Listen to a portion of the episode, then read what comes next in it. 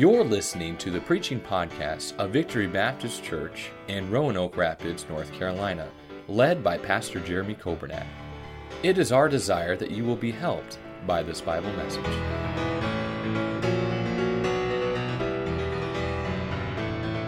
But Here in the Word of God in Luke chapter 15, we see the love of the Father. We see three people here. We see the wayward son, we see the waiting father, and then we see a whining son. We're going to talk about that tonight. The wayward son was lost, needed Christ. Uh, this dad was a picture of the father who was waiting for his son to come back to his senses.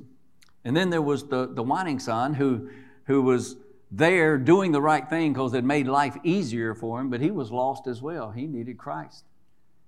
And so the first son is a picture of repentance and faith, true repentance and faith. And then the, the whining son is a picture of somebody trying to work their way to God instead of trusting Christ as their Savior. And we're going to talk about that tonight. So I'm just be reading some of this passage. So let me just pray and we'll jump in there tonight. Father God in heaven, Lord, thank you for these dear people.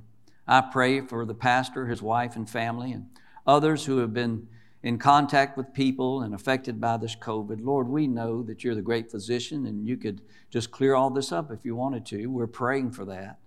But I do pray some people and don't get really sick, and other people get very, very sick. We have some in our home church that are very sick right now. And so, Lord, we pray for them. And we pray for our country. And Father, we pray for those who don't know Christ as their Savior. And maybe tonight, if somebody's listening online or listening on the radio and they've never trusted Jesus Christ as their Savior, that in this message tonight they'll see the love of the Father and be drawn to Him. And Lord, may you be high and lifted up so you can draw all men to yourself. And Lord, thank you again for these dear people and their kindness to me. And bless our time together in your word. In Jesus' precious name I pray. Amen and amen. Here in the Bible, and starting in verse 11, the Bible says, And he said, A certain man had two sons. And the younger of them said to his father, Give me the portion of goods that falleth to me. And he divided unto them his living. And not many days after, the younger son gathered all together, took his journey into a far country, and there wasted his substance with riotous living. Sounds a lot about like my life. And when he had spent all, there arose a mighty famine in that land, and he began to be in want. And he went and joined himself to a citizen of that country, and he sent him to feed uh, to his fields to feed swine. And he would fain have filled his belly with the husk that the wine did eat, uh, that the swine did eat, and no man gave unto him. And when he came to himself, he said, How many hired servants of my father's have bread enough to spare, and I perish with hunger? I will arise and go to my father and say unto him, Father, I have sinned against heaven and before thee, and am no more worthy to be called thy son. Make me as one of thy hired servants. So here we see the wayward son, a picture of the lost sinner who repents and gets saved. He was a rebel. You know, my brother and I, we talk about our lives, and I was the outward rebel. I, I did wrong, and I wanted everybody to know I was doing wrong. I was, I was the outward rebel. Now, my brother was the inward rebel. He, he did wrong, but he hid his sin because he didn't want everybody knowing what he was doing. So there's always two kinds of rebels. And then, uh, not only was he a rebel, but then he had regret. In verse 17, he recognized his sin. You know, the Bible says, For all have sinned and come short of the glory of God. And then in verse 18, as we read there, he, uh, he came to the point where he, he was repented. He changed his mind about himself. He changed his mind about his sin, and he changed his mind about his Savior. You know, his father was a picture of the Savior, the Lord Jesus Christ. And of course, he said, I will arise and go to my father and say unto him, I have sinned against heaven and before thee, and am no more worthy to be called thy son. Make me as thy one of thy hired servants. He said he was just so repentant over his sin and what he had done and the Bible says in Psalm 51 4, Against thee and thee only have I done this evil in thy sight. And then in verse uh, um, 24, I'll go down here for this. Uh, the father said, And this my son was dead and is alive again. He was lost and is found, and they began to be married. This is talking about regeneration, about the new birth And then in uh, the same verse, at the end it says, and they began to be merry. There's party time in heaven right there. When a sinner repents of their sin and trusts Christ as their Savior, there is a heavenly hoedown. Hallelujah. The Bible says in Luke 15 10, likewise I say unto you, there is joy in the presence of the angels of God over one sinner that repenteth. You know, when I first would read that thing and I said, well, the angels are, are rejoicing, but you know, angels can't be saved. Angels don't know what it is. As a matter of fact, the angels look on here and it's a mystery to them. But you know, the thing about it is, the ones that are rejoicing in heaven are the ones that have gone on before. And it's a wonderful, wonderful thing to think about. Because when I can imagine God just saying, hey, gather around here, come here, I want to show you something. And maybe He opens the windows of heaven. Like the night that I got saved on my knees, say, look, look, Bruce is getting ready to get in. Bruce is getting ready to get in the family. Come here. I want you. And they just all rejoiced, you know, over one sinner that repents. Praise the Lord. What a thought. The wayward son. You know, he came under conviction, then he made his confession, then he made a commitment to his father. You know, and you can read a lot of different things into this passage of scripture, but you know what? His so called friends, when he had his money, they were nowhere to be found when all the money was gone. And then he had to try to make it out on his own. He realized he couldn't do that. And that's when he ran back to the Father. And that was me. You know, the Bible says in Romans 2 4, the goodness of God leadeth thee to repentance. We had a pony when I was growing up. His name was Sugarfoot. And I loved that pony. He was a pinto pony. He looked like the one that uh, on Bonanza that little Joe rode. You know, he was just a beautiful pony, but he was mean. I don't know if you know this about horses or not. Horses are pretty docile and stuff, but ponies are mean. They'll bite you. They'll kick you. They'll do anything. And I mean, we loved this pony. We cleaned out his stall. We fed him. We washed him. We brushed him. We did everything for this pony. We loved him. But he always wanted to leave. He was always looking for a way to get out of the fence and get out. And one time, I don't know if I was riding him or my brother, one of my brothers was riding him, but he threw one of us and just took off. And for three days, he was gone. We had no idea where he was and what had happened. He got down in the swamps there uh, about 10 miles from our house and he got hung up in between two trees and his bridle got hung up on the limbs and so he couldn't move. He couldn't move left, he couldn't move right, he couldn't even there was water he was standing in, and he couldn't even get down there to get a drink of water. And so he had been there for three days. He was hungry, he was tired, he was dehydrated. And this little boy found him and loosed him and got on his back, and Sugarfoot ran right back to the barn. To our house, you know, and and my dad gave that little boy some money, and it was it was just a neat thing. But you know what? That was an illustration of someone who needed to be rescued. You know, we all needed to be rescued from our sin. You know what? And Jesus is the only one who can rescue us from our sin. Now, that little boy untangled him and brought him back home. And Jesus Christ untangles our lives of the sin that is in our lives and brings us back home to the Father. And so we see the wayward son. And again, it's a picture of the lost sinner who repents and gets saved. Now let's look at the second person in this uh, passage of Scripture here the waiting Father. And this is a picture of the loving Father ready to forgive. And uh, the Bible says in uh, verse 20, and he arose and came to his father, but when he was yet a great way off, his father saw him and had compassion and ran and fell on his neck and kissed him. Back in that day, men did not run, especially men of, of renown, you know, like this dad was, and they didn't run. But you know what? This father had been waiting. I imagine he came out every day and said, I wonder if this is the day my son's going to come home. You know, you may be here tonight and you have a wayward son or a wayward daughter, and you're wondering, are they ever going to come back to God? Are they ever going to get right with us and get right with the Lord? And here he's been waiting and he's waiting, and when he saw his son, he ran, and the Bible says, and fell on his neck and kissed him. I can imagine what this boy smelled like. He'd been in a hog pen. He'd been in there eating the husk that the hogs, they were eating the same food the hogs were eating. And back in that day, a Jew wasn't supposed to do that. That's for sure. And so here was this waiting father. And this father was wealthy.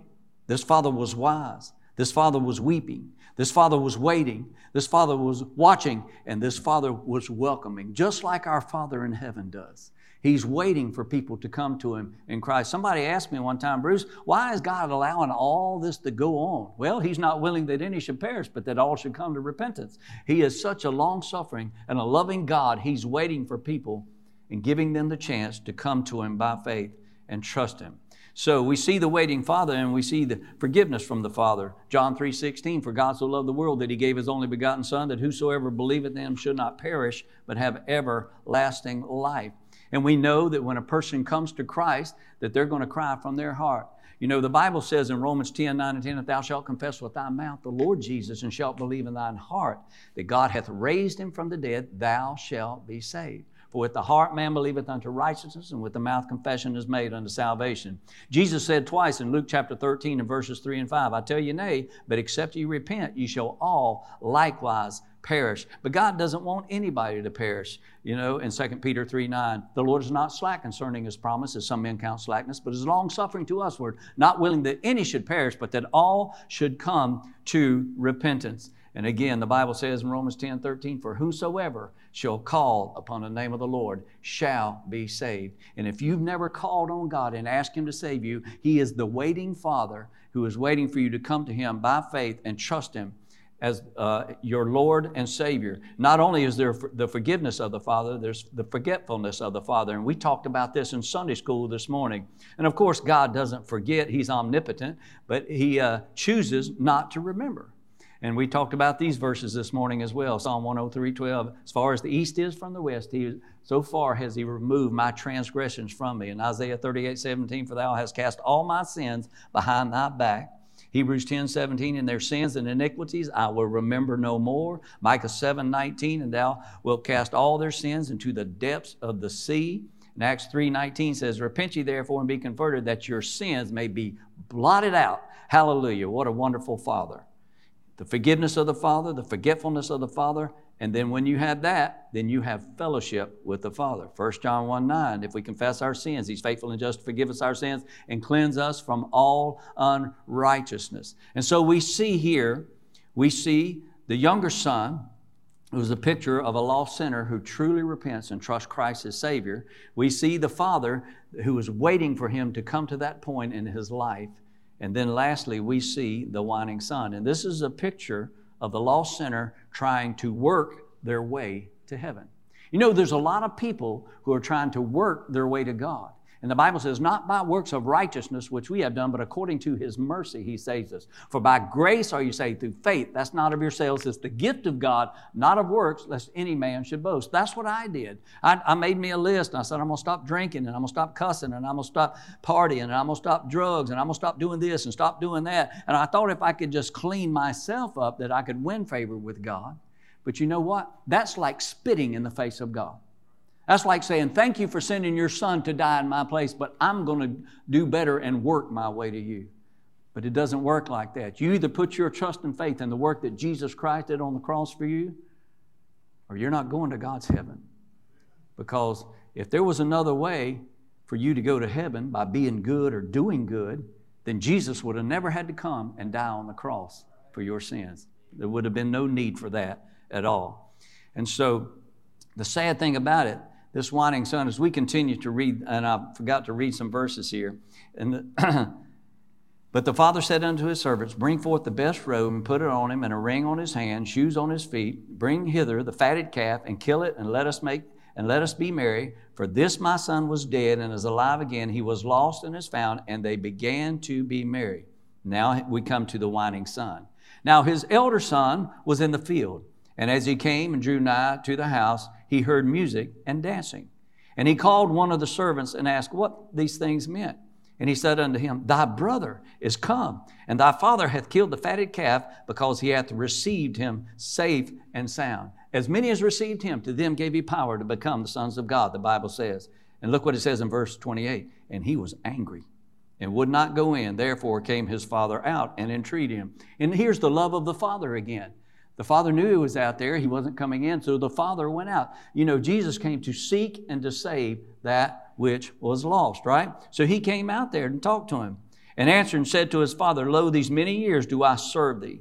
Neither transgressed I at any time thy commandment, and yet thou never gavest me a kid that I might make merry with my friends. Did you hear what he said? He said, These many years do I serve thee, never transgressed I at any time in thy commandment. And yet thou never gavest me a kid that I might make merry with my friends. He was so self centered on himself and his good works that he couldn't even rejoice that his brother had gotten saved. You know, if you're a born again Christian, when somebody else gets saved, I don't know about you, but I get happy about that.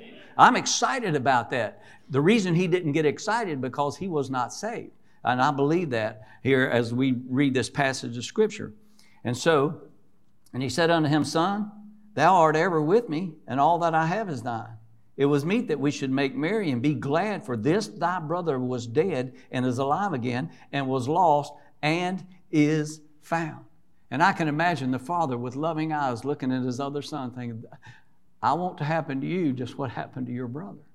But you know what? This older brother, maybe he was older young, I don't know, know for sure here, but it says that he said, But as soon as, look at verse 30, but as soon as this thy son was come, he wouldn't even call his brother by his name.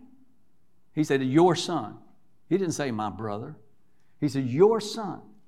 He was so angry and he was so mad. But what a wonderful thing. He was angry. He was full of pride. He said the I word three times. And he was not happy that his brother got saved. And again, I believe it's because he was not saved. 1 Corinthians 10 12 says, Wherefore to him that thinketh he standeth, and take heed lest he fall. Because he thought, hey, I've done this, I've done that, I've been good all my life. Our, our brother has gone off and gotten drunk and, and been with harlots and done this and that, and I've stayed here and I've done this and I've done that. Doesn't that count for anything? But again, it's a picture of work salvation people trusting in themselves instead of trusting in Jesus Christ. And here he was praising himself for all that he had done. And the Bible says in Proverbs 27 2, let another man praise thee and not thine own mouth, a stranger and not thine own lips. He was just like the Pharisees. He had no forgiveness, no compassion. All he had was envy and jealousy. If you go back in this chapter, the, there's the parables here. They're the sheep that was lost because of foolishness. The coin was lost because of carelessness, but the sons were lost because of willfulness. You know what? Both of these sons needed to be saved. Both of these sons needed to embrace the love of the Father. And I believe that one son did, the wayward son, but the whining son didn't, as far as I know in reading and here. In Luke 5 32, Jesus said, I came not to call the righteous, but sinners to repentance. When we were lost, Jesus said, I am the way. When we were ignorant, Jesus said, I am the truth. 2 Corinthians 4 3, but if our gospel be hid, it is hid to them that are lost. When we were dead, Jesus said, I am the life. And Ephesians chapter 2 and verse 1 says, And you hath he quickened, made alive, who were dead in trespasses and sins. You know, 20, almost 23 years ago, I was born again into God's family, and my spirit was quickened and made alive. But you know what? My old flesh is just as dead as it's always been. And there's always a battle between the spirit and the flesh. And again, this story is a picture of salvation, of coming home to heaven. You know, your earthly father may not be living today, but your heavenly father is alive and waiting for you to repent and to come home. Again, he's not willing that any should perish and go to hell, but that all should come to repentance so they could go to heaven. So, where are you tonight in this picture, in this passage of Scripture? Are you a wayward son? Are you a whining son? No matter what you are, there's a loving Father waiting for you to come home. And thank God, thank God for the Word of God that points us to the one who is the way, the truth, and the life, the Lord Jesus Christ. Let's bow for prayer tonight. Father God in heaven, just a simple message tonight about the love of God, the love of the Father.